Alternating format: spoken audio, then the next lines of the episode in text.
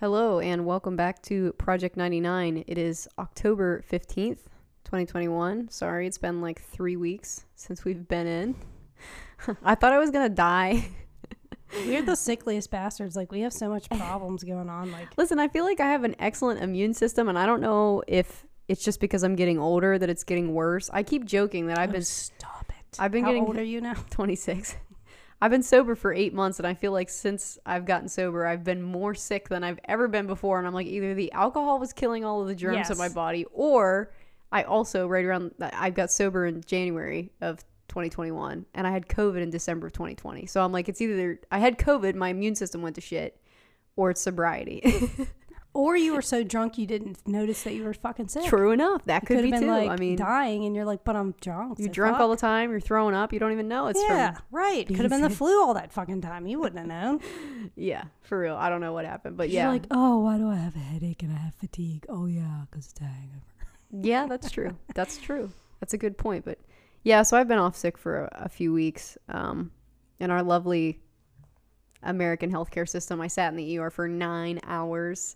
Um, there was also some lady in the ER ranting about how Biden was trying to steal her social security check and that COVID wasn't real. Meanwhile, Oh, we are sitting in a hospital that has no beds Because of COVID. because of COVID oh my god. the nurse that I talked to when I was there, um, she was like all apologetic that I was waiting so long or whatever because uh, when I was brought into the hospital, I was like in and out of consciousness. I was in so much pain.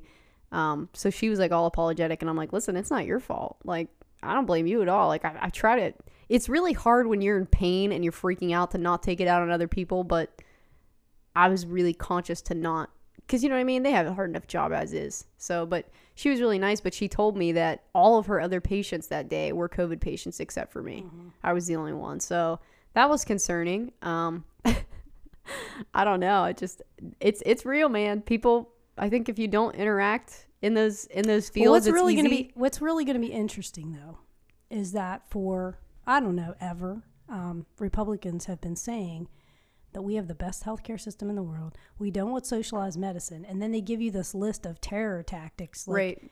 talking points, Death panels. death panels, and you're going to have to wait so months. long. You wait months on end to see a doctor. So now, right in the midst of their COVID denial and their reliance on ivermectin and what the fuck ever else they're using, and I'm not dissing ivermectin because I haven't read that much about it, but all I'm saying is, you guys are saying like you don't even believe COVID is that that bad.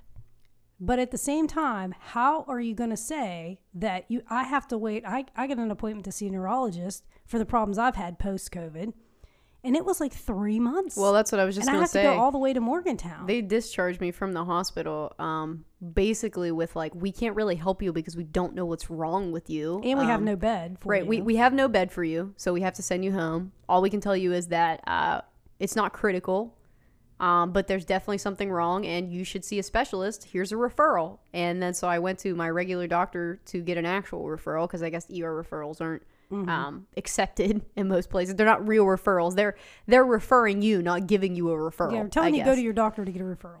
So I go to my doctor and she tells me, um, yeah, that's extremely concerning. We should deal with that as soon as possible. Also, it's going to be three months before I can get you in anywhere. I mean, I mean, and, and it took me, I, I had to wait a week just to see my GP um, after the ER visit. So, right. And so, like, remember the days whenever they would admit you to just for observation? That was a thing. Like, we're gonna put you in the hospital just for observation. Like, we don't know what's going on, but it's kind of serious, so we're gonna keep you for observation. Like right now, the healthcare field is like.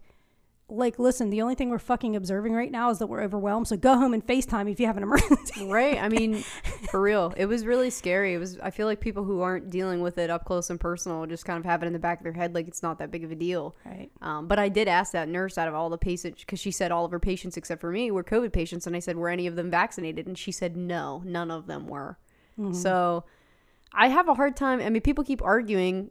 You know, I know that WV Medicine, who is who does all the hospitals, and basically all of the medical care in this area in West Virginia is done by like West Virginia University now. It's all WVU, most of it, the majority of it, especially in our area. Um, and they've put out different updates like, listen, here's where we're at with oxygen, like here's where we're at with beds, and it's all pretty bad.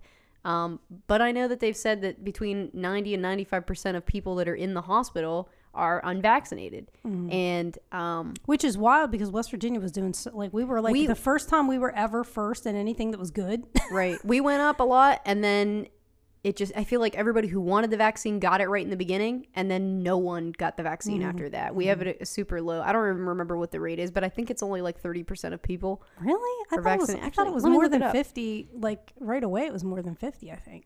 Let me see.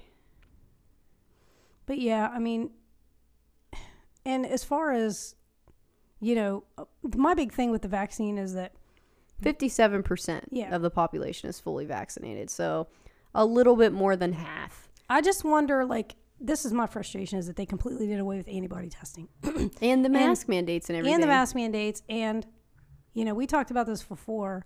Um, you know, I have medical reasons not to get the vaccine right now, but I go and get antibody tested to make sure that I have antibodies from when I did have COVID that are still somewhat protecting me, and I still wear a mask everywhere. Um, so I mean, if you have a medical condition or whatever, like that you're afraid to get it right now, um, like I completely respect that, but like, dude, like you got to stop going out so much and wear a mask and shit because I had COVID and I still think it's why I'm messed up now. Like, yeah, I something I told my sister when I was having a really bad flare up. I said I, I I'm glad that COVID didn't kill me, but sometimes I feel like it's just taking its time. right. Yeah. That's how bad I feel some days. And then like the last four days, I felt like a human being. Like I felt really good. But it's like a fear in the back of my mind is I never know when it's gonna come Oh, back. dude, I know. And I it's feel that. worse. It's like when it comes back, it feels worse because you've had relief from it for Well, and the scariest part days. about all of the COVID things is that, um, you know, I feel like doctors just haven't been dealing with it long enough to even know what to do. Really, Right. I mean, it seems like every day there's new conditions coming out.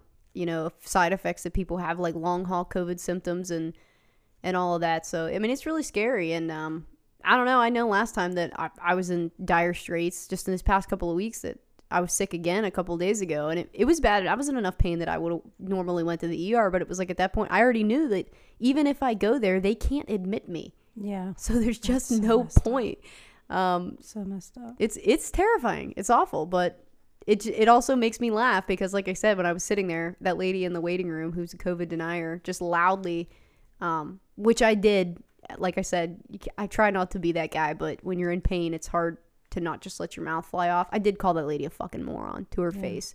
So sorry, but not sorry. Um, and I also overheard her telling the nurse who came in to like, because they were taking people back back to get blood work while they were waiting in the waiting room, like taking them back, getting blood work, and then bringing them back to the waiting room or Mhm. whatever. Um, that she was when they asked her to rate her pain, she said it was a three out of ten, and I was like, why the fuck are you in the emergency room? Like I just couldn't. I wow, I really can't. Three out of ten pain. Maybe she thinks one is the top of the scale. I just maybe maybe that's it. Maybe she bass backwards it. I don't know. I just couldn't believe it. And I'm like, why does the emergency room not have some policy in place that it's like, oh, your pain's a three out of 10? Go home and follow also, up with your I would GP. I would like, probably uh, err on the side of she thought three was the low end of pain because how do you have enough energy to be proselytizing that COVID is made up when dude, that's what I'm saying. No, I was sitting in this ER obviously you're not in that much damn pain because when I'm in pain, like I'm not Oh, thinking dude. about anything political, and I'm an extremely political person. But when you're in pain, like you're not real pain, you're not thinking about any of that shit. You're just thinking, oh my god, I hope I, I hope this doesn't last. Yeah. Like that's all No. you're thinking. When I was sitting in the ER, like in and out of consciousness the first couple hours I was there, but then when I finally like came to, at that point I was just I was just fucking no, not a single thought in my mind, and I just couldn't believe that lady. I feel like I was just in a state of shock. I'm like, why are you even here? Yeah. Why are you like I'm looking around at this waiting room full of people and I'm like these people are half the problem like none of you there was like one other lady there that I was like man I hope I hope they take that lady back before me because she looks like she's about to fall over and die Mhm. and it was just a super old lady and I I don't know it always reminds me when I go to the emergency room how seriously dire straits our healthcare is Yeah. and um I went to Wheeling Hospital which most people will tell you they won't take their dog there Mm-hmm. so that was a mistake. But like I said, I totally out of it when I, I got taken there. So yeah, what a fucking wreck. But um just another page in the book of America's fucking nightmare. yeah. So if you're system. listening from a country that has like government funded, socialized, whatever you want to call it, medicine, just the next time you're outside, just get on the ground and well, don't kiss the ground because that's like advocating germs. But I'm just saying, like, Be so thankful you live in a country where your health actually fucking matters, where you're not disposable like Right. America. Well, and I'm not ever going to tell people to not fight for better conditions because I know I've seen people bitch about the NHS specifically like not covering s- certain conditions Mhm. because they're like so rare or whatever that they can't they can't cover everything. And people talk about how horrible it is. Well, what do people do that you know their system is broken because what people who do that that these conditions are covered what are they supposed to do? And I'm just like I get what you're saying and I'm not saying that you shouldn't advocate But imagine that's better. everybody. But imagine that's literally everyone because that's that's what we have here. I mean, if you don't, if you can't afford health, even if you have health insurance, a lot of times Mm-hmm. that was I think that was the that was the main thing that got me on the Bernie Sanders train was just listening to him talk one time about how most the majority of Americans are one major medical condition away from being completely bankrupt, Right. and I thought that's true. Yeah. That's that's absolutely and it's not true. like our our country doesn't have billions upon trillions of dollars because we're about to talk about an incident that you know when they needs to be finding some money they find some money Right. Yeah. So sorry for our opening rant. I just I feel the need to apologize for my absence. I feel like every time I get on here and make an excuse like, "Hey, sorry. sorry I'm a piece of shit. I can't keep up with my own schedule." But so for the past couple of weeks, we have been compiling um a fuck ton of information on none other than the Iran Contra affair. yeah Um, we even did the crazy thing and we got a corkboard with string with string and pictures. Um, and I said that to someone. which will come in handy for many future episodes They were like, "Send me a picture. I want to see your corkboard." And I was like, "No, no, I'm not. I didn't want to tell anybody I have it because I don't want to be like accused Ooh, she's out there accused of being crazy." But you'll you'll understand as we go through this episode why something like that is necessary because there are a lot of people involved. Um, and sometimes it's just hard to keep their names and their positions straight. So, so I, I personally do better as a visual learner. And when I have a face to put to a name, it's easier Right. for me to remember. right So now when I think of names like William Casey, I think of that fucking sleazy dirtball and I can see his face in my head and it just keeps it all straight for me. So Yeah. Like when you live through it. And another thing too, like, you know, um, I'm 50, so the people that are involved in this were like, like George Bush, for example, right? He was a VP. Now, and then he became president. So it's like you see these same shitty ass people like recycled over and over and over again. And it's like when they fill out the application for being a corrupt motherfucker, like it's just they sh- they have this meteoric rise in politics. You know, it's like I'll do anything. I'll cut anybody's throat. I will conceal crimes. I will steal money. Oh, okay. Well, next time we'll move you from CIA director to vice president, which is what happened to Bush, and then he became president. That's why they were saying they thought Mike Pompeo was going to run for office this time if Trump didn't, because he was, you know, the CIA director, and then he got moved into the State Department. that's so- why I never worry when people like, you know, like when Marco Rubio and Ted Cruz and those types of people were running for president, I'm like, they don't have enough. They don't have enough dirt. They haven't done enough. Well, I don't know. I think they're just um, they're small time racketeers, but But yeah, not big enough to be president. and I mean also you have to do favors. Like That's it's not just about, With Joe Biden too. to- I mean, Joe Biden is like long term Democrat. Sure, you know, and was VP. Like there was, Right. he was absolutely in the running. Like what the fuck does Elizabeth Warren have? right. She didn't have any long term connections her like biggest that. her biggest skeleton in the closet was that she was a fucking Republican up until like 1992. Yeah, yeah, that was it. I mean, at least a bitch jumped ship and became sane at some point. I don't know, but um, yeah. So they just recycle these same shitholes and like shit bags and like they were all in that. What do they call it? The Skull and Bones. At Yale, there's like a secret society, the Skull and Bones. You didn't know about that? no, I didn't fucking know about Oh this. Oh my god! Don't look at me like I should know. That sounds wacko. we got to cover that conspiracy theory. Yeah, the Skull and Bones is like a secret society at Yale that's like a fraternity almost, but it's like deeper and darker. And like, you know, to get into Yale, you got to know some people, you got to have some connections and shit. Um, obviously, George Bush wasn't a fucking brilliant student. It's not how he got into Yale. So connections got him in there. And, um, you know, I think what they do in these secret societies is they either give you alcohol or drugs to the point that you're whacked out, um, or they force you to do something like, you know, have sex with an animal or molest a child or something. They take pictures of you. That's your ticket in to the club. so that you can't ever tell the truth again because if you do we're going to tell everybody about you that's what secret societies are they're really it's a way of making a pact of people that you know are not going to get the fuck out of line if you're not in that pact you are not going to get in a position of power because we want to know that we can control you with blackmail that's what secret society is about so george bush john kerry was in it and they've asked him on like television shows interviewing him so tell us about Skull can't talk about that. They literally won't say anything about it. That's fucking wild. It is. And then you know you hear about the um the Bohemian Grove right out in California. Oh yeah, I have Yeah. heard about that. Because So- didn't Alex Jones try to blow the lid Oh, off of that shit? Yeah, I think he was part of it, but that might have been actually when Alex Jones got Yeah, it was like before he was like, ah, the turn the waters turn the frogs. right. gay." But I think maybe that's when they bought him off and and they let him come in there and do that quote expose to bring him over to the dark side oh yeah, we're definitely gonna have to do an episode. because on that had to ramp up his viewership. You know what I'm saying? The Bohemian Grove. Yeah, you that's the got only reason I ever heard inside the. Bohemian Grove. Like I saw that shit when Alex Jones did it, and I was just like, "What the fuck?" He got inside. You know what I mean? It boosted him tremendously, and then all of a sudden he just turns right wing. total wacko. Yeah, He I mean not to- just right wing, but like dude is fucking wacko. Oh yeah, but, I mean, anyway. anyway. So yeah, um, so what we wanted to do when we started researching this, and by all means, as we always say, we're not historians, we're not college professors. We just get on these things and try to learn as we learn and share it and our viewpoint on what what we learn. So um, the Iran Contra affair involved two countries, which was Iran and Nicaragua. And if you go back in history, like way back, um, you know the the world, humanity as a as as a thing, has been like about empire, right? So you got Roman Empire, you got the the Ottoman Empire, you got the Spanish Empire, French Empire, British Empire. You got all these empires. Kings and and uh, leaders always want to build their empire, um, and so Afghanistan and like Iran and Iraq and all that shit was like it was Persia.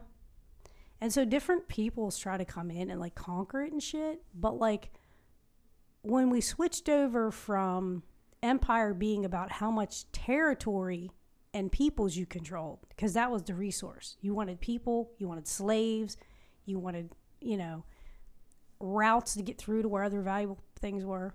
But um, in the 20th century, it became more about resources. Okay, so They're like, wait a minute, we can find a way to not take care of any of these people at all, right, and also still get all their resources. Right. So, like when Alexander the Great went into uh, Afghanistan and, you know, all these other people tried to go in there, and it was like, fuck that. Because, like, okay, I guess I'll fucking build Hadrian's Wall here because I don't want to deal with the, the Scottish, you know, like, that's where the Roman Empire was like, they encountered the Scottish with their blue faces and they're, they were crazy. And the Romans were like, fucking, here's Hadrian's Wall. Like, fuck above that, fuck those people. We're not fighting them. Okay. Um, and so Afghanistan was kind of like they call it the graveyard of empires, right? But something crazy happened in like 1908. Oil was discovered in Iran. So the British, who had kind of had a bad experience in Afghanistan, like they tried to go through there on their way to their other em- part of the empire, which was India. There was like kind of a massacre that yeah, I think we we just I think we discussed that in our Right. Afghanistan. So the British were like, yeah, fuck Afghanistan. But then, like, when oil was discovered, and now, remind you, 1908, like, we're coming in the industrial age, right? Oil is the fi- oil is gold. Factories are on oil, right? So, British Petroleum went in. BP. BP. I think it was under a different name then, but I feel was- like anytime anybody says British Petroleum, I'm like, yes, like BP. Yeah, like like BP. still alive today. Right, yes. Um, so they basically took over Iran's oil. And um, you know, anytime we take over a place, we really just we don't want to deal with like democracy is like trying to get a whole country on board. Like fuck all that. We just want a dictator because a dictator we can make deals with one guy and tell him this is what we want. He says, "Yeah, I'll do that for you if you do this for me." Quid pro quo. And if my people get loud about it, I'll just fucking kill them. So that's why we like dictators. It's very simple to do a quid pro quo with a dictator. Um, so we would put people in positions of power, and um, you know, to control that resource. So we did that um, in Iran, and then the people rose up and overthrew our puppet government. Okay. And they actually put in uh, Mossadegh. They put Mossadegh. Um, they wanted Mossadegh, and we overthrew and put the Shah in. Right, yeah, that was uh 1953 when we did that coup. Right. And then we planted the Shah Pahlavi. But like in 1941, like Britain and Russia invaded. That was before, and they put their puppet government in there. And we were like, "Oh, hell no." Yeah, and then you know, so it's kind of like always been about con- putting a puppet in there who will control the people, so you can take the oil. That's what it's always been about. Yeah, America's like a natural fucking Jim Henson. Right. And then in 1979, there was the Iranian Revolution, which happened right before Reagan came into office. So then when Right, you yeah, go to so- Nicaragua, it was kind of the same story because in Central America, you had the banana wars right. and you had corporations going down there in Central America, in Honduras and Nicaragua and whatnot, and like fucking the peasant people over and taking their land for banana crops. Right. And it was uh, Dole, right? No, Chiquita. Chiquita. Chiquita. It was Chiquita. Dole was uh Sorry, think- Dole was Hawaii. Yeah. Yeah, so it was the banana wars, and um, we basically just oppressed the people down there so that they could have access to the land to grow bananas. and the canal, that was a big part of the US wanting to be there. We wanted control Of the the waterway. the Mhm. waterways there. we wanted to build um, the canal, the Panama think- Canal, in Nicaragua originally. Right. It's it's important to note that America had a hand in the so-called banana wars, uh, control of that canal, because it it kind of plants the idea of why we didn't like Nicaragua to begin with. Mhm. Um, and when we tried to do that, we lost Mhm. to the Sandinistas, who were like, "Fuck you! You're not coming into our country and taking our resources. Like, Right. get the fuck out." Um, so obviously, you know, oh, people wanted their own resources. We hate them. Um, so Right, that's exactly, important to yes. remember Mhm. through this whole thing because when we go through all of this, I always wonder why. Like, what the fuck is our interest or beef with Nicaragua? Like, and I didn't know Mhm. That- United Fruit Company was the name of the company. that we were so Mm-hmm. involved before that. So And yeah, because history, and the reason we went into all this before Iran Contra is because history is never like a segment. It's not a decade. It's not a, even a day. There's a continuum. Every event that occurs in history has its roots in something that happened before. Nothing just springs out of nothing. It's all part of one long, continuous story. So when we go, when, Juke and I go in to study these things, we're like, we start out with Iran Contra, we're like, okay, but let's go backwards. Like, why and this in the first place? And then we just, we end up back in like 200 BC or something because it's all connected. It all has, so the Iranian Revolution happened in 1979. And also you had the Nicaraguan um, people, you know, the Sandinistas come into power. So, which seems crazy uh, to think that those are related, but because when I first started reading about it, it's like, oh, that was back in the early 1900s, you know, 1912, but um, it didn't end until 1933. So only 20 years later, we're talking about in the 50s getting involved in and more of what relates to Iran Contra. I guess for me, it was just like hard to see. We really still hate Nicaragua here in the 80s when that shit happened in the 30s. But when you see the people who were involved, it's like, oh, yeah, they definitely are still holding beefs. Like, right. And it's so funny because whenever, you know, being Americans, we only hear the American propagandized version of history, right? So if you go and ask almost any American who um, Fidel Castro is, they 100% know who Fidel. They'll say, "Oh, he's a Cuban dictator, Cuban Right. dictator, dictator, dictator." But if you ask them, like, who is who is Somoza? Like, they don't know who Somoza is. Anastasia Somoza. They don't they don't know that because we don't talk about the dictators that preceded the communist government taking over. Because at the time in Nicaragua, um, you know, there was like three percent of the people owned literally fucking everything. Um, almost all the land, like seventy percent of the land or something, was controlled by outside, re, uh, outside companies that were not from Nicaragua. They were, so it was an extreme system of um, elitism. You know, uh, concentration of wealth at the top. People were in extreme poverty at the bottom. That is the recipe for revolution. So when people say we are tired of starving, we are tired of being, uh, you know, living our lives in absolute misery and never having enough to eat and food and shelter, while three percent of the populace is living in extreme wealth, the, a revolution is going to fucking happen. right. You know, when you go back and look at the congressional transcripts about the overthrow of the Hawaiian monarchy, there's actually um, senators who get up and talk about the reason for all of these um, revolutions that have happened through history. And rem- remember, this is in the 1800s. so they weren't talking about stuff in the 20th century. This was like stuff in ancient history. It's always because of income inequality and land redistribution. Like cer- certain people are like kings and they own everything, and you just work on their land, serfs. so, anyway, you had those same situations happening in Iran and Nicaragua. And then when President Reagan um, was on his ascent to power, when he was running for office, um, you know, you hear a lot about this hostage crisis. And when we talk in the Iran Contra affair, there was an issue of whether we were trading weapons for hostages.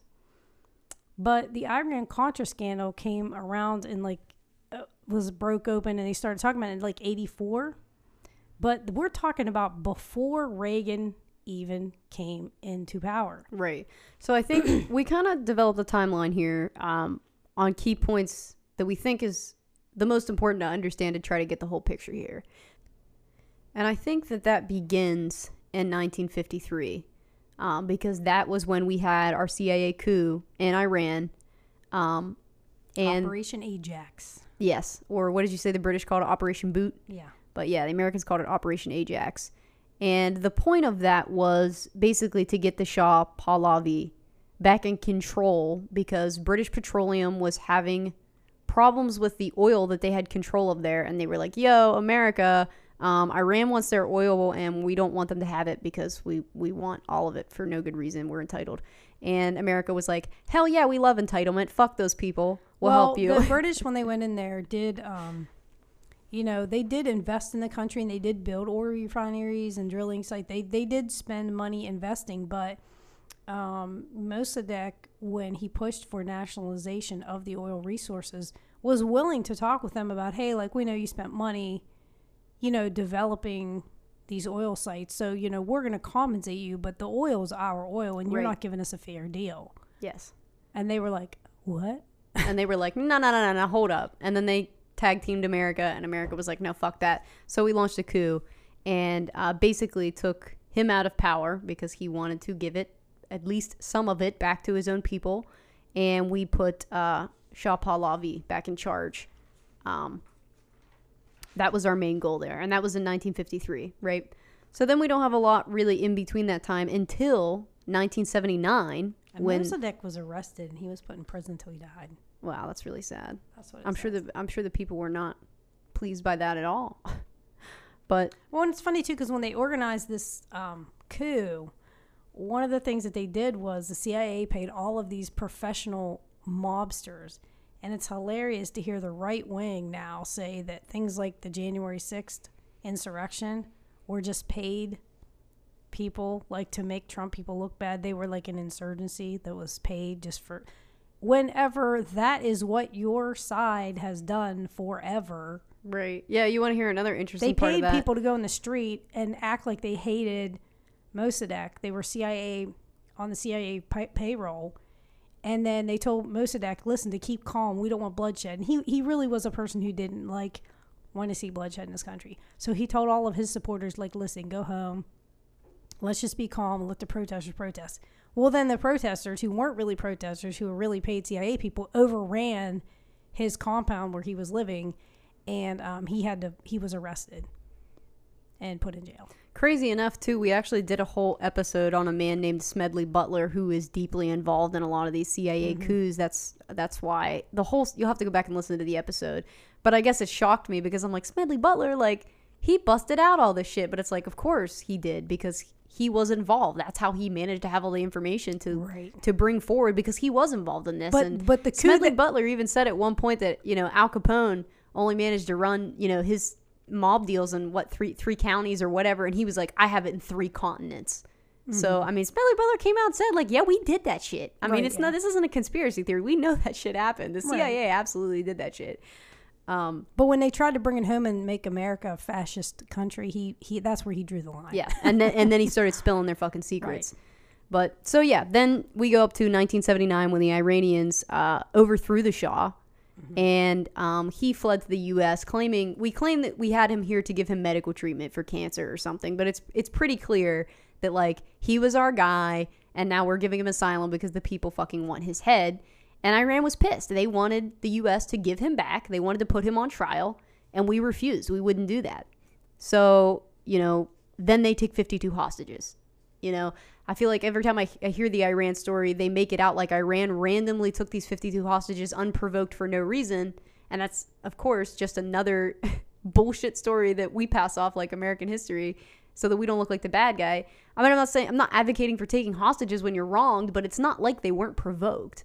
Um, clear, they wanted they wanted the Shah back to put him on trial. We said no. So 52 hostages are taken. And this is 1979. This is, you know, pre Reagan being president. Mm-hmm. And I just want to say too that all these coups that happened under the Dulles brothers, Allen and uh, Foster Dulles, who were the CIA uh, director in the State Department, head of the State Department, two of the most ruinous people in American history, um, destroyed this country and everything it stands for by what they what they did um, with foreign policy. But um, you know, Eisenhower when he left office, one of the few things people always say about Eisenhower is, "Oh, Eisenhower, he was he tried to warn us about the military-industrial complex, and you know the dangers of this and that." Um, he employed the Dulles brothers, and he was the one who gave approval for these fucking coups. So Eisenhower was no good guy. Um, he was looking out for his own country. I mean, every country looks out for their own interest, right? And after World War One, we realized that we can't have a war without oil. We have to have oil for tanks and planes and everything. So that's why we were so desperate to be in control of the oil. Because if the Soviet Union got in control of oil, we basically would run out of gas on the battlefield and they would beat us. So. So the next key note that I have here is that in 1980, um, which this comes out later, but I put it in chronological order of when these things happened, not when we found out about them there was a woman named Barbara Honegger who was part of the Reagan camp with uh, George W. Bush Sr. and mm-hmm. William Casey, who was uh, head of the CIA under Reagan. Um, and she claims that in 1980, George W. Bush Sr., William Casey, and a man named Richard Allen had made a deal with the Iranians to keep those hostages, those 52 hostages, until after Reagan was in office. Mm-hmm. So here's here's where the you know the scandal starts to come into play. This happened in 1980. Reagan was not president yet. And in October of 1980, the Iranians, um, who had been speaking with Jimmy Carter before, are suddenly not interested in making any kind of deals mm-hmm. with uh, Jimmy Carter at all. Um, and they expressed interest to him that they wanted weapons. Mm-hmm. And Jimmy Carter himself called it blackmail. He, he straight up said, that This is blackmail.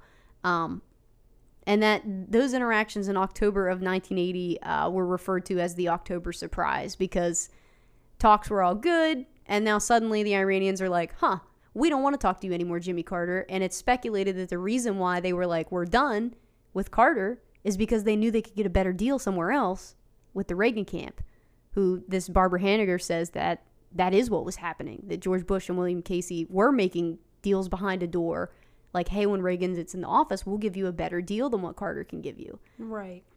And that's what they refer to as the infamous uh, October surprise. So then, in January of 1981, uh, the hostages are released immediately after the Reagan inauguration. Yeah. I mean, immediately. It was like what the same day or the day day later. January I mean, 20 is inauguration day. Yeah, mm-hmm. yeah. I mean, the, the, the it was like it was super obvious, right? They literally released those sausages like right after Reagan's inauguration. Um, and then in 1981, the first arms deal to Iran happens, even though later in the papers, the paper trail of our arms deals with Iran don't claim that the first arms sales happens with them until like 1985, but we know that that's not true. The the first the first deals with them were happening in like 81, right? Immediately after this whole thing. So I mean it, it seems pretty clear by the evidence that we discover later when the trials go on that there were some shady deals going on. The Iranians say, we're not dealing with Carter anymore.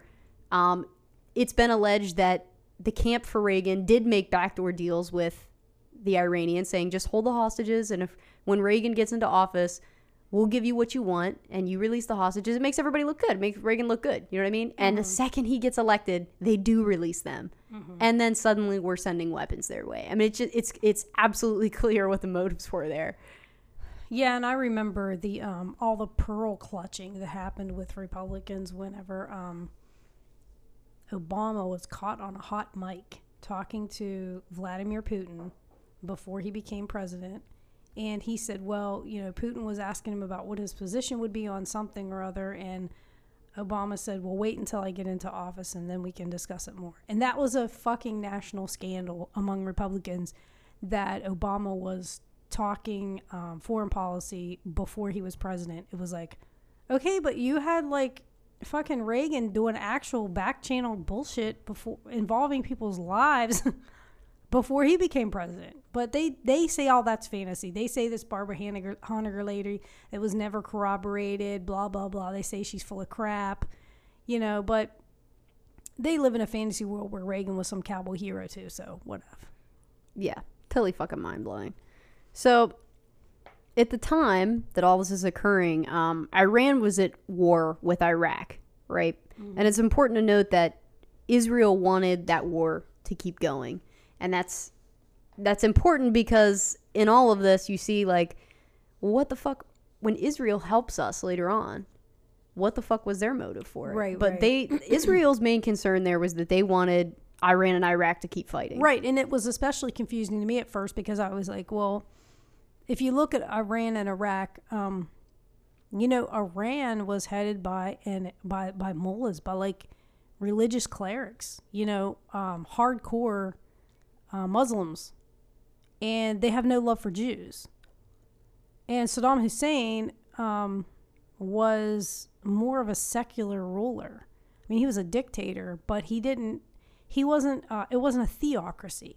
He didn't rule it like under religious theocracy. You know what I mean? He was more secular. So if you are a Jewish person and you're looking at these two countries, you're like, but why? Why would they help? Why would they help Iran? But when you stop and think about it, like they didn't really care who was the victor, but they just wanted them to, to deteriorate, deteriorate each other, deplete their resources by fighting each other. So they weren't a threat to Israel. Like Right, that was their whole right. plan. So then now you can kind of see the if you weren't familiar with Iran Contra at all before listening to this episode, this is where it starts to form, right? Reagan makes a deal with Iran before he's president so that he looks good, becomes president. And people also, him, if you stop and think about bad. it, he could have been blackmailed because he wasn't allowed to do that. He wasn't authorized to do any of that stuff before he was president. So if if he did make a deal with Iran, like, hey, hold these hostages until I'm become president, that if that is serious blackmail shit. So they could have got anything they wanted from Reagan. Right. You know, it might explain why his administration went out on this crazy limb and broke all these laws. To, I mean, maybe because they said, "Listen, you're going to do, do this deal with us, or else we're going to let the world know that you really, you know." But I mean, who in America is going to believe, you know, Al, uh, Khomeini over Reagan?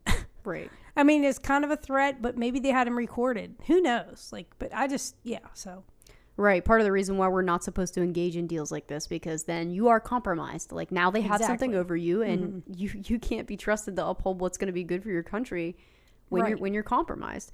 So that kind of shapes it all up though. So Reagan had these deals and like we said, the Republicans still to this day deny all that. They Mm-hmm. say that October surprise is nonsense. They had nothing to do with it. Even though there's a lot of evidence and the outcome just points to that is exactly what happened. Right. Mm-hmm. It's kind of hard to argue. But also that explains why Israel was involved too. They were like all about stoking that fire, so they didn't have to worry about Iran and Iraq. They just let them go at it. It's a distraction from us. Right. And it was funny. We talked about this, I think, a little bit before. But my mom was like a, my mom and dad are kind of like a a uh, microcosm of uh, a time capsule, I should say, of of right wing propaganda. Because when they would talk about stuff, it's like they this whole whole reality they live in up and now into the Trump era, um, started way back when. And I, they always used to say that Jimmy Carter was a coward, and that he was you know a pussy and whatever. And I'm like, wonder why do they think that? And they're like, well, he didn't do anything to them, to them Iranians for taking the hostages, and it took Reagan coming in to get him back. They knew they better to return. Yes, it is a completely Republican boasted myth that Reagan because they were so scared, they just gave the hostages Right, back. right. Because when you look at It's a Reagan's double-edged presidency, sword. he had many, many more hostages taken through his presidency. it's they weren't scared of Reagan. it's totally hypocritical to say, and Republicans do it all the time. They give Reagan the credit for those 52 hostages being released, and we're like, oh, so you admit it? Reagan did have backdoor deals to get these hostages released Mm-hmm. right after he, and they're like, no, no, that's not what we meant. No, we just mean that that Reagan. They knew Reagan not to mess around. he was Reagan. so big and tough that they just released him the day of his inauguration because they were scared. Yeah. Right. Okay. But anyways, Jimmy Carter actually did authorize a military action called Operation Eagle Claw to rescue the hostages. But they flew into a sandstorm and it was a disaster and and some of the soldiers died and and you know but the military told him, "Hey, we can do this if you give us authorization." And Jimmy Carter gave them authorization to try you know, a swoop in and save these. He he he went along with it. He was not a he was not a pussy by any means, but um, you know that shit went down. It went bad, and uh, you know, and then Reagan just strolls into office and is like, "Oh, hero." Right. I mean, it's just none of it has to do anything with with anything factual, but So then we move on to the next thing here, um, which is in 1982. This is two years later now, um, or a year later from Reagan's inauguration, when the first Boland Amendment is passed. Um, and the Boland Amendment was passed to stop funding to Contras in Honduras, um, who were fighting the Sandinistas in Nicaragua. Um, So just to total bring separate thing. to That that was the Banana Wars. That relates to the Banana no, no, Wars. no. But there was more stuff that happened after the Banana Wars. So just like Iran, um, Nicaragua went through this period of you know right wing and left wing, yeah, almost like civil war type of thing going on. Yeah, except for the left and the right, um, it would be like the Sandinistas were on the left, and like the Contras were the right.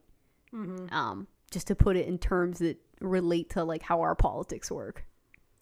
Right, and and actually the Sandinistas are named after Sandino, who was uh, basically like um, Che Guevara type character. I mean, I that's how I see him, anyways. But um, he was, um, you know, they they considered him a hero because he was like the fighter of the people, whatever. But anyway, so um, you know, they they were the people of Nicaragua were trying to um, you know overthrow their the, the dynasty the family dynasty in their co- country that was causing all of this uh, inequality and uh, they were inspired by the Cuban Revolution by Fidel Castro and you know the, in the Cuban Revolution they were like hey you know we can have that happen here and they did come to power and, and they were recognized the Sandinistas were recognized by the United States government as a legitimate government but you know, conservatives here were like, "But they're leftists. We can't recognize them. They're they're they're leftists, and we can't let the Russians. You know, if the Russians support them, then we can't have that on this continent.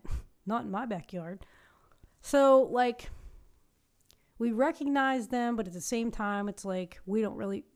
The the conservatives in this country did not want them in power. Right, and and like I said, when they passed the Boland Amendment, this was to stop funding the Contras, who were directly fighting the Sandinistas. Right, and there was Honduras. a couple reasons for that. One reason was because a lot of the really high level people that were like organizing the war um, were were drug runners, big time. They were making tons of money for drugs, and that's how they, were funding this quote resistance to the Sandinistas. Um, and the other reason was because of atrocities that were committed. You know, they had death squads. They terrorized villagers, murdered people, and so um, The Contras did not have a good reputation No. at all, but we funded them because we don't And- like and- we don't like them leftist Sandinistas. And Reagan compa- compared them to our founding fathers. Yes, he did. So you know, when you read your history books, just try to imagine like Ben Franklin like selling coke to get the paper to write the Constitution. Just try to Organizing death imagine that. Yeah, Yeah. yeah. But anyway, I noted that the this first Boland Amendment in 1982 because people ref- constantly refer to the Boland Amendment when speaking about Iran Contra. But it's important to note that this first one in 1982 wasn't related to Iran. Um, it was the first one, and it, it had nothing to do with Iran's not even on the radar yet. This was Right. just about funding other Contras Contras, yeah. in Honduras who were fighting the Sandinistas, who we didn't like mm-hmm. because of you know our interest in the banana wars. We didn't fucking like those Sandinistas, so we've you know funded the Contras, even though they were shitbags. But nothing to Well, do with I Iran. think I think at that point our motive had moved on from banana wars.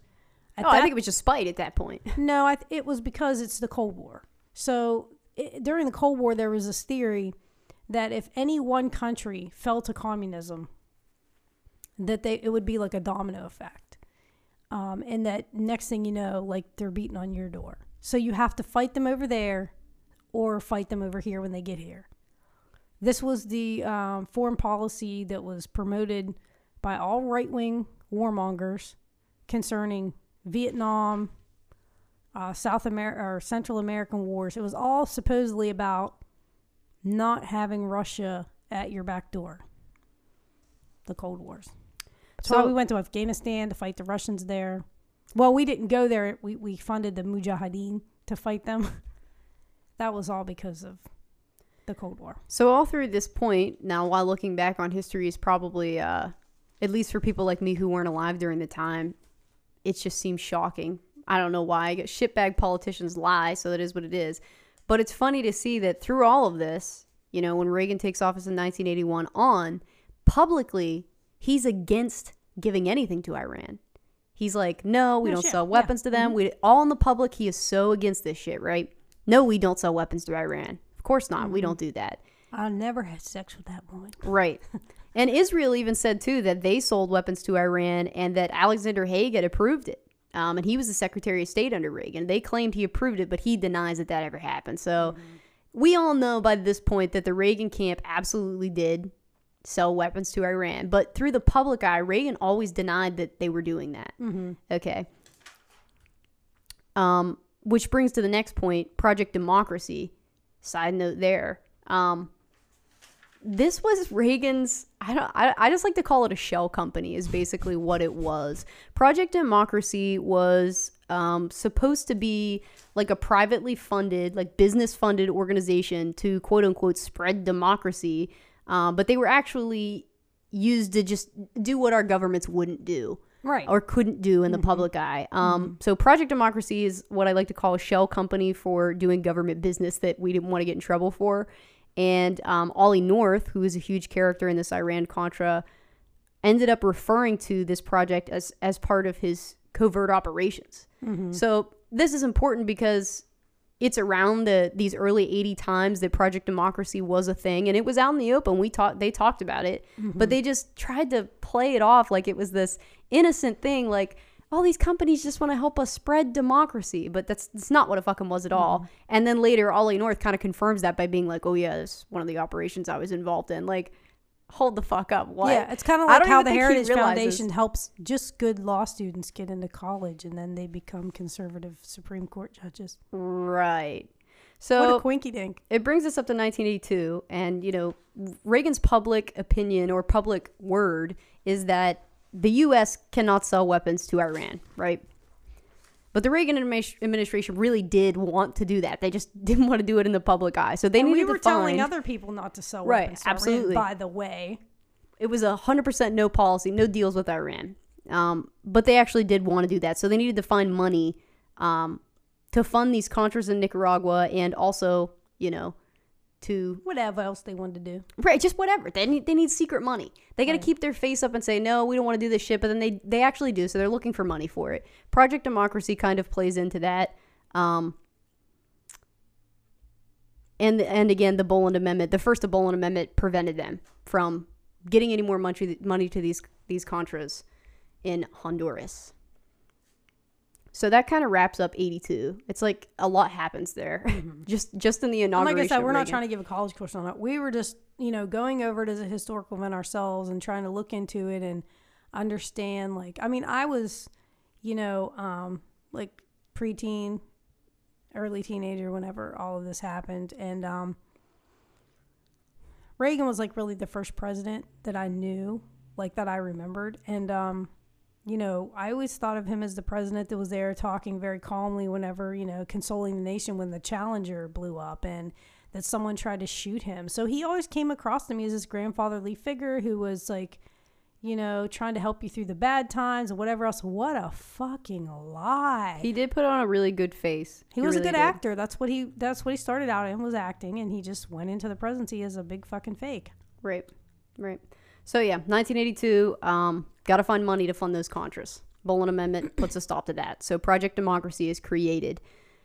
And then we moved to 1983, which was uh, Operation Staunch, I think it was called.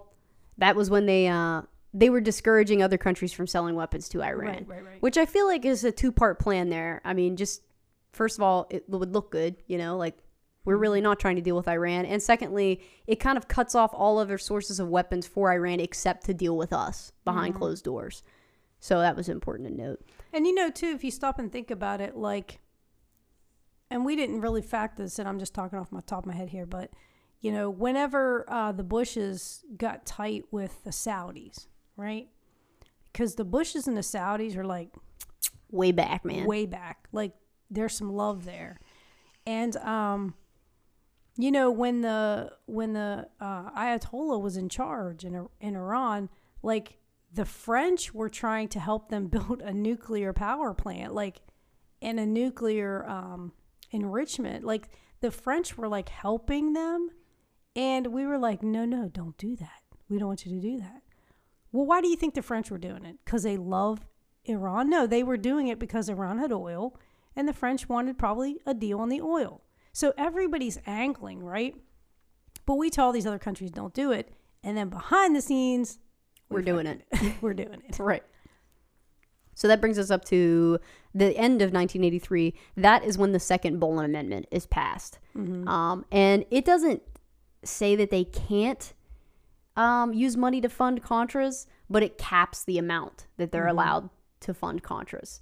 Um, the first Boland Amendment had expired to I don't know exactly how long when they when they passed that amendment how mm-hmm. long it was for, but when the second one passed, it was just to cap the amount. It was like twenty four million dollars or something. And I think there were some qualifications in there that they had to try to be more careful that the money wasn't funding drug operations and shit. Right. Like, so Congress is definitely aware that, like, listen, funding these Contras is like out of control.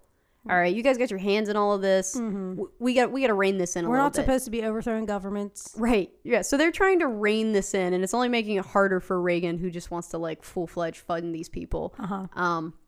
And openly did say that in public. Right. Right. Did say yeah. I mean, but they're did. like, well, how how much did Reagan know, and when did he know it? It's like clearly okay, he fucking knew it all. let's just say, like, if he didn't fucking know, he made it very, very clear to his people what he wanted to happen.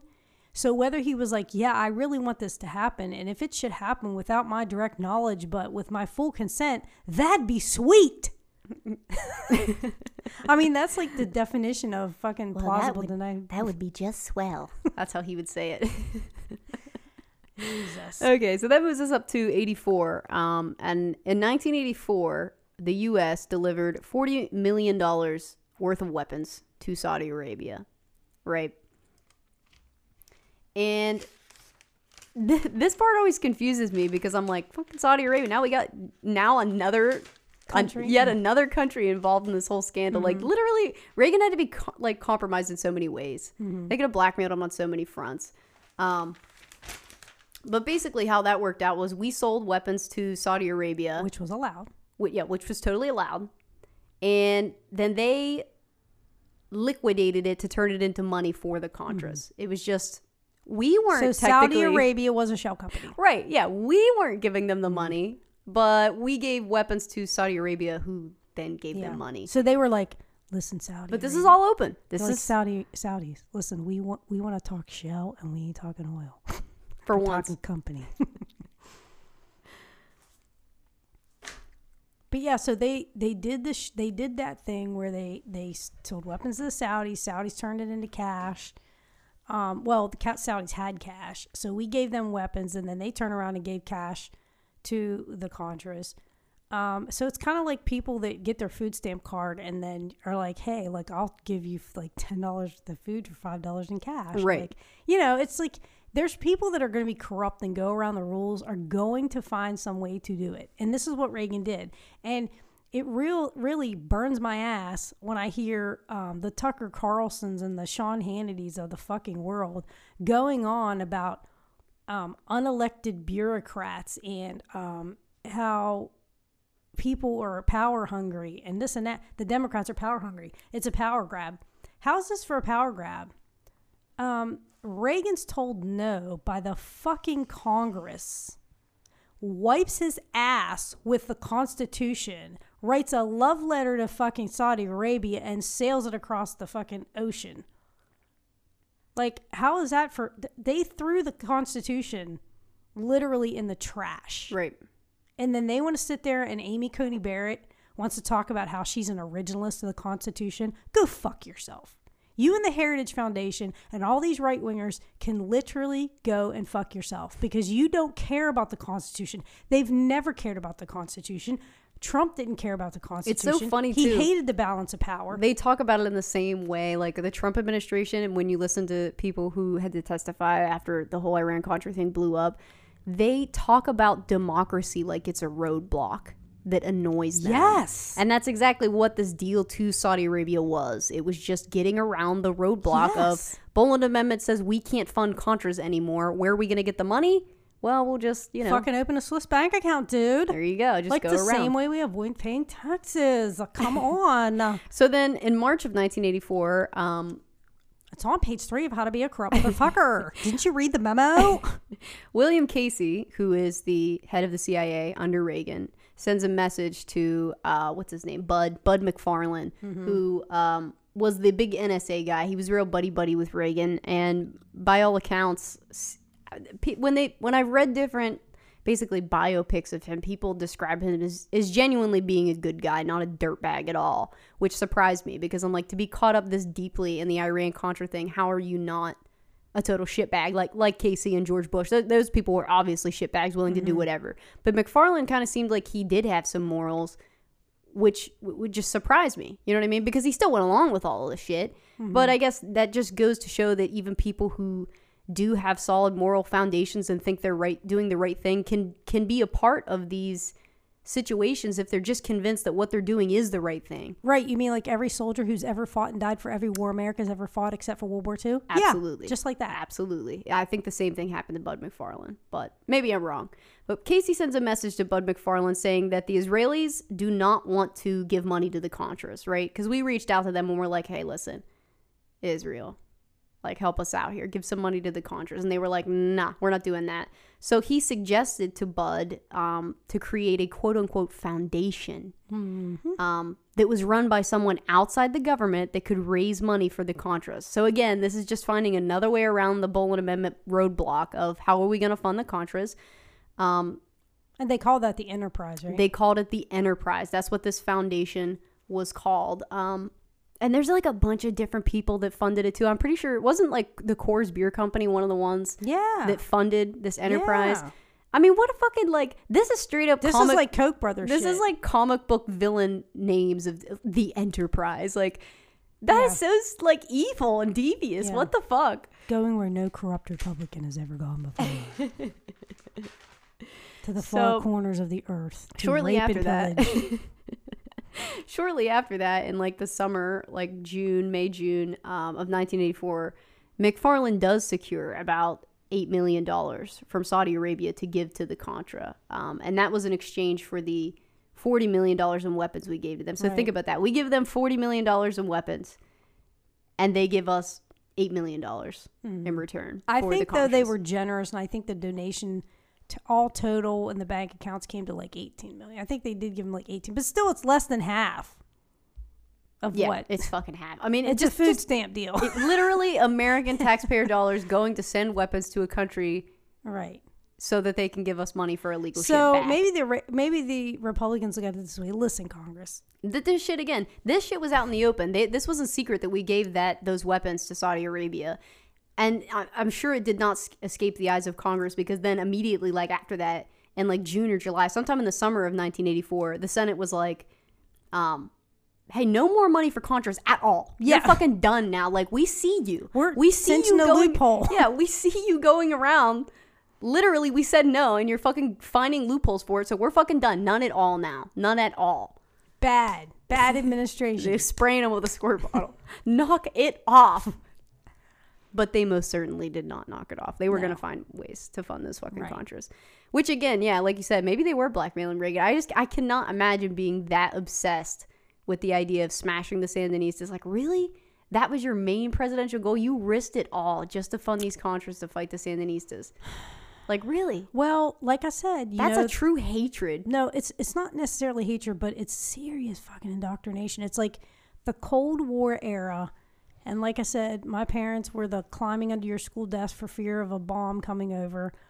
They were traumatized by the idea of bombs falling on their heads. Um, although, you know, England had bombs fall on their head and they were like, you know, recovered and were like, yeah, fucking war sucks. Let's not do that again. Um, but we just keep wanting to have more war. Like we, we, we get traumatized by the thought of war, but then we just keep wanting to do it. I don't get it. Um, but yeah, so then so then they set up these Swiss bank accounts.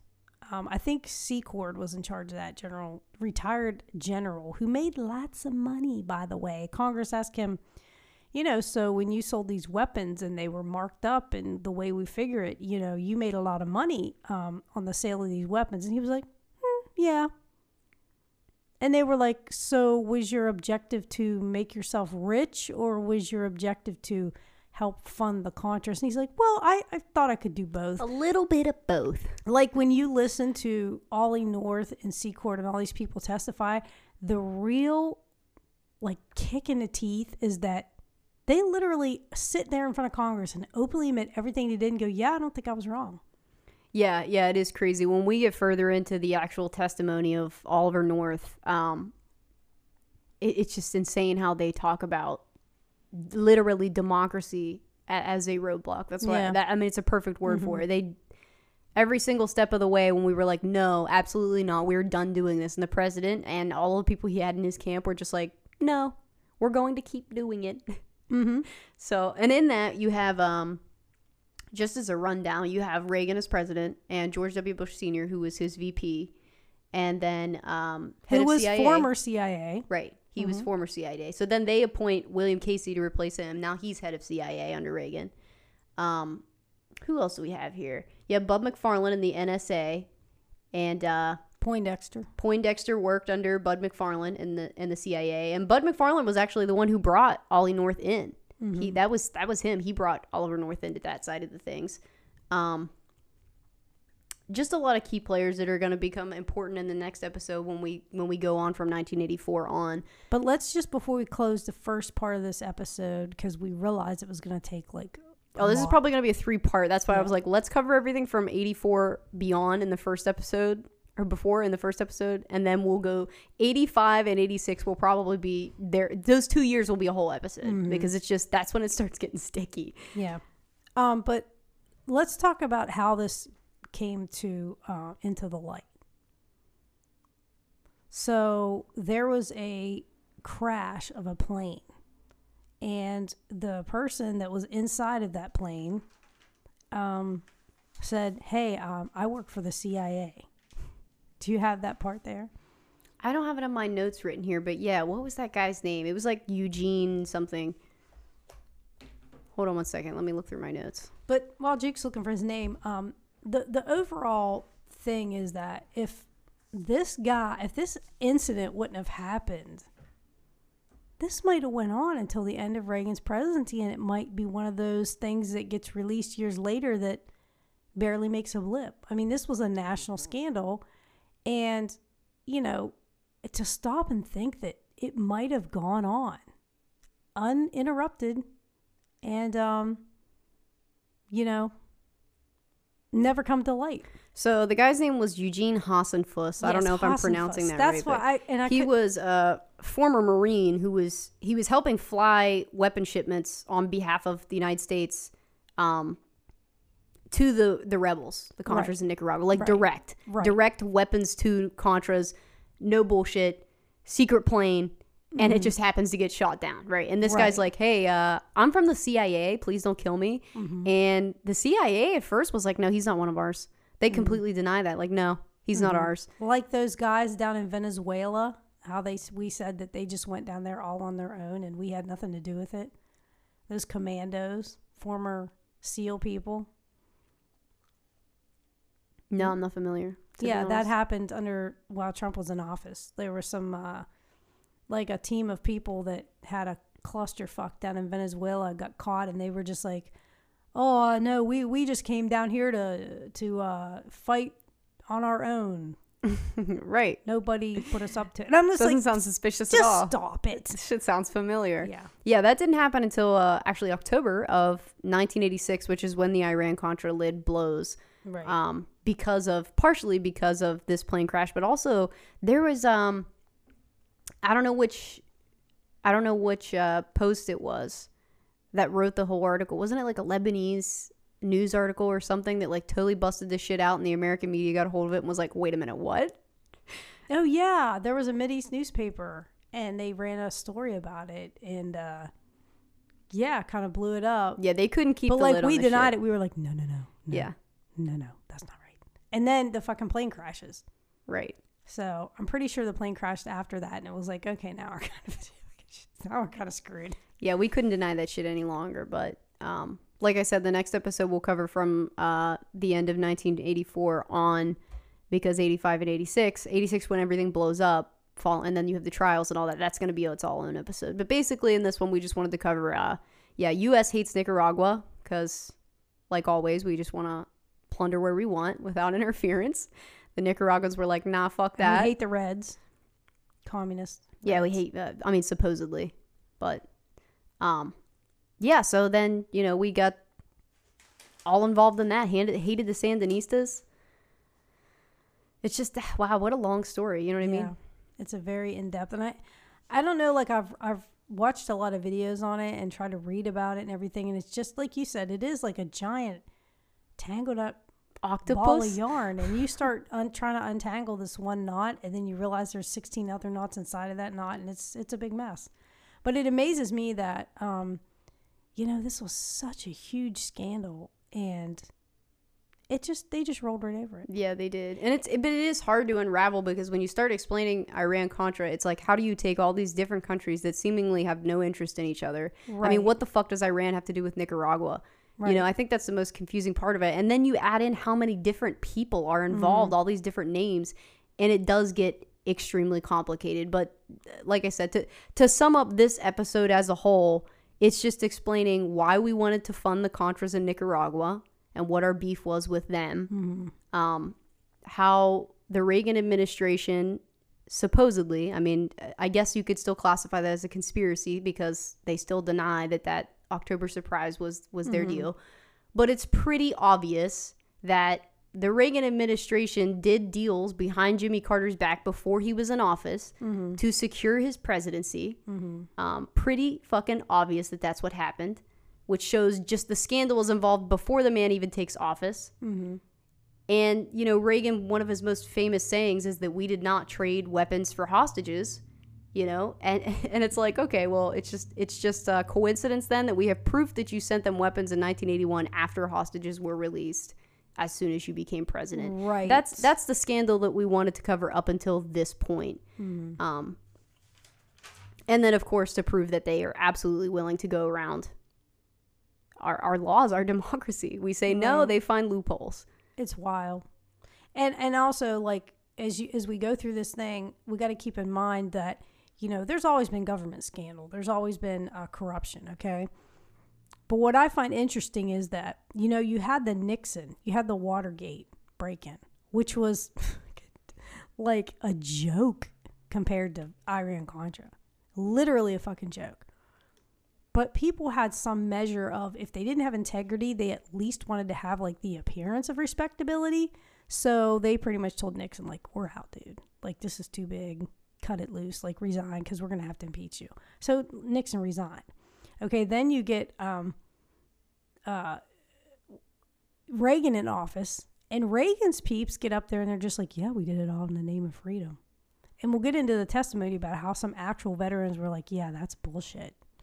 Um, and then you get to the Trump era, which now you see they're trying to investigate. Um, they they they subpoenaed like Steve Bannon and and some, and they're basically just like, yeah, we don't even have to care what Congress says anymore. Like how extreme, how it has deteriorated the control that Congress has over our government. We are sliding into dictatorship, literally on a banana peel belonging to United Fruit Company, ready to fucking slip into the grave, dug by an oil company. Like, it's just, it's it's it's terrifying. when you've seen that Congress has always been the agent, the the organization that reins in this criminal element, and they have been made toothless. Laughing stock, yeah. Yeah, when when Bill Barr said, "Well, Nancy, bring your handcuffs," jokingly about his subpoena, they should have threw his ass in jail to make a fucking point. But no, we throw people like Julian Assange in jail. We throw people like Chelsea Manning in jail. We don't throw war criminals and people that rip up our constitution in jail. Nah. That's my rant. All right. I mean, ditto. I feel you. the shit like this is the kind of shit that when you start reading about and and doing nothing but researching it for weeks on end um, gets you onto a rant. I don't know if we did in the last episode. I think it was in the last episode that we were making jokes about yeah, Marxist or communist uh, socialism and and getting into the minds of young children via Sesame Street with your Right. parents. Yeah. And I had to laugh because it's like I just get these bits and pieces when I'm trying to fall asleep at night of recollections of these conversations we have discussing, you know, and writing on our whiteboard and sticking up these pictures to try to get all these people organized. And I walk away from it. My brain is so much that all I can think is uh Big Bird is a socialist trying to brainwash your children and also the CIA exists for coups over bananas. And I'm I'm sitting there wondering if it's the CIA like, is just "Wait, actually Did I smoke weed tonight? the CIA is actually just a bunch of chimps in suits, and they're like, what what will happen by the time you get to be my age, which is fifty, is that all of these things in history, you you won't be able to remember the details and names. Like, yeah, just little bits come out, and you Yeah, sound like a total no, whack Right. job. You'll study it all up and you'll be like, oh, wow. And then you'll like see the same fucking story replayed and the names are just different. right. Because I said this before the CIA was never an imaginative organization, it just repeats the same script and the same plot. The names just change. So after so long, it's just all one story. It's the same fucking story over and over and over again. And I remember when George Bush was president Senior or junior? stu- junior when mm-hmm. he became when when we first got attacked and all that and i went to my psychiatrist because i was nuts. And um i said i feel like um we're on the verge of a police state and that you could look out the window and see tanks just rolling down the street. And she was like is that something that you really are afraid of? And i'm like yes like, bro, do you not see that that's how other coun- that have that shit happens in other countries all the Yeah. time? Like one day they like live in a normal life, and the next day, occupation, motherfucker, I like a know. light switch. It's Myanmar. You know what I mean? Like shit happens every day everywhere else, and I'm like, why do you think that it can't happen here? And then I realize I'm about to make the person who's supposed to make me sane, I'm about to make her crazy. So it like worries me because I'm like, please don't share your insanity because then who's gonna save you from your insanity? But yeah, like I don't understand why people didn't see that it was gonna come home to roost. Like the whole insurrection thing. Like I don't know why. Well, not only that, but then it's same the same thing with 9/11. You know, it's strange. And I remember when you talked to, on the podcast about you and Jermaine both about your 9/11 stories, that you said um, it was strange that you lived in almost like a different reality because of the knowledge you had compared to other people. Because when 9/11 happened, a lot of people in the country were like, "Oh my God, why would they do this?" And it's Right. like, what do you mean? Why would they do this? Right. why wouldn't they do this? Have you not been paying attention? And I feel like um I feel like that a lot of times too when when different things happen and people are like, "Oh my god, how could this happen?" And I feel like it would be the same thing if we started having some kind of uh well, I mean, just like the Patriot Act, you know what I mean? And when Edward Mm-hmm. Snowden busted out all that shit about like the the the, guy, the government is spying on you, even people that don't need to be monitored being Right. monitored, like. And people were like, "How could this happen?" And I'm like, "What do you mean? It was obvious they were going to do that the whole time." Like, Right. Like you started to see when George Bush, the second George Bush was in there. I mean, the first George Bush was a megalomaniac, warmonger too. But um, when the second George Bush was in there, that's when you had the press secretary saying, people need to watch what they say. Right. Like it literally started to feel like 1984. If Wait, you- it was 1984. If you if you took footage of a president saying that back to like the 40s or the or the 50s, like after World War II, and mm-hmm. showed it to people, they would be mm-hmm. horrified. I just feel like people in that time would be look at Republicans today. People who were probably considered conservatives then would look at conservatives now, and they mm-hmm. would be horrified. Mm-hmm. So yeah, I don't know. I just thought it was funny that like you know the the deeper that you dig into just simply history, not even conspiracies, but just history itself, yeah. and you look around and and you try to have conversations with people and it's it is like living in a different reality because it's like, bro, what do you mean? I'm not the crazy one for thinking this is possible because it's happened before. Right. And you said the same thing with CIA ops, and it is true. When we start doing some serious episodes about different CIA ops, they really do follow the same playbook over Mm-hmm. It's like and boy over bands. again. It's, like boy bands. Yeah. You know, It it's just really a recipe. You got the sweet guy, you got the tough guy, sweet guy. Like it's just a fucking recipe, and that's what these coups and shit. Like it's all the same game every time. Yeah, mm-hmm. it absolutely is. I think that all the time too. How it's funny that a lot of people compare Trump to Reagan. People who like Trump, they're like, he's the next Ronald No, Reagan, and I'm like, bro, no. the Nixon. only they the- compare him to Nixon.